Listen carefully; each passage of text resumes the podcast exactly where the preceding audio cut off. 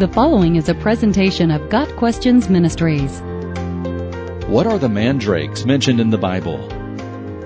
In Song of Solomon 7 verse 13 we read, The mandrakes send out their fragrance, and at our door is every delicacy, both new and old, that I have stored up for you, my beloved.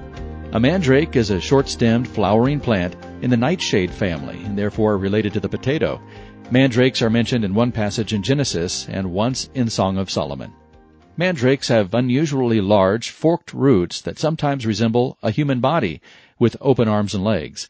In the ancient world, mandrake roots were considered an aphrodisiac and were commonly prepared and eaten as a fertility drug. There are many references to mandrakes in folklore and superstitions in various cultures. The mention of mandrakes in the Song of Solomon is part of a romantic encounter between Solomon and his new wife. Mandrakes were around them in the countryside, along with grapes, pomegranates, and every delicacy. Song of Solomon 7:13. The mandrakes are providing a fragrance, and given their reputation as an aphrodisiac, are suggestive of intimacy. The entire description in verses 10 through 13 is of a romantic setting that enhances the desire of the husband and wife for each other. In this particular scene, the Shulamite invites King Solomon to join her for a sexual rendezvous out of doors in the early morning. Let us go early to the vineyards to see if the vines have budded, if their blossoms have opened, and if the pomegranates are in bloom. There I will give you my love. Song of Solomon 7 verse 12. The description of this romantic time is full of beautiful imagery, including the mention of mandrakes, as the husband and wife enjoy each other among the vineyards.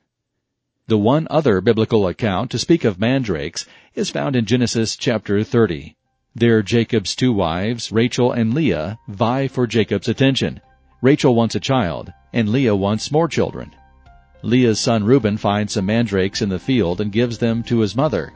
Leah then trades the mandrakes to Rachel in exchange for the opportunity to sleep with Jacob that night. Rachel, who was as yet childless, accepts the trade believing that the mandrakes would help her conceive at a later time. Leah sleeps with Jacob that night and becomes pregnant with her fifth son. Got Questions Ministry seeks to glorify the Lord Jesus Christ by providing biblical answers to today's questions. Online at GotQuestions.org.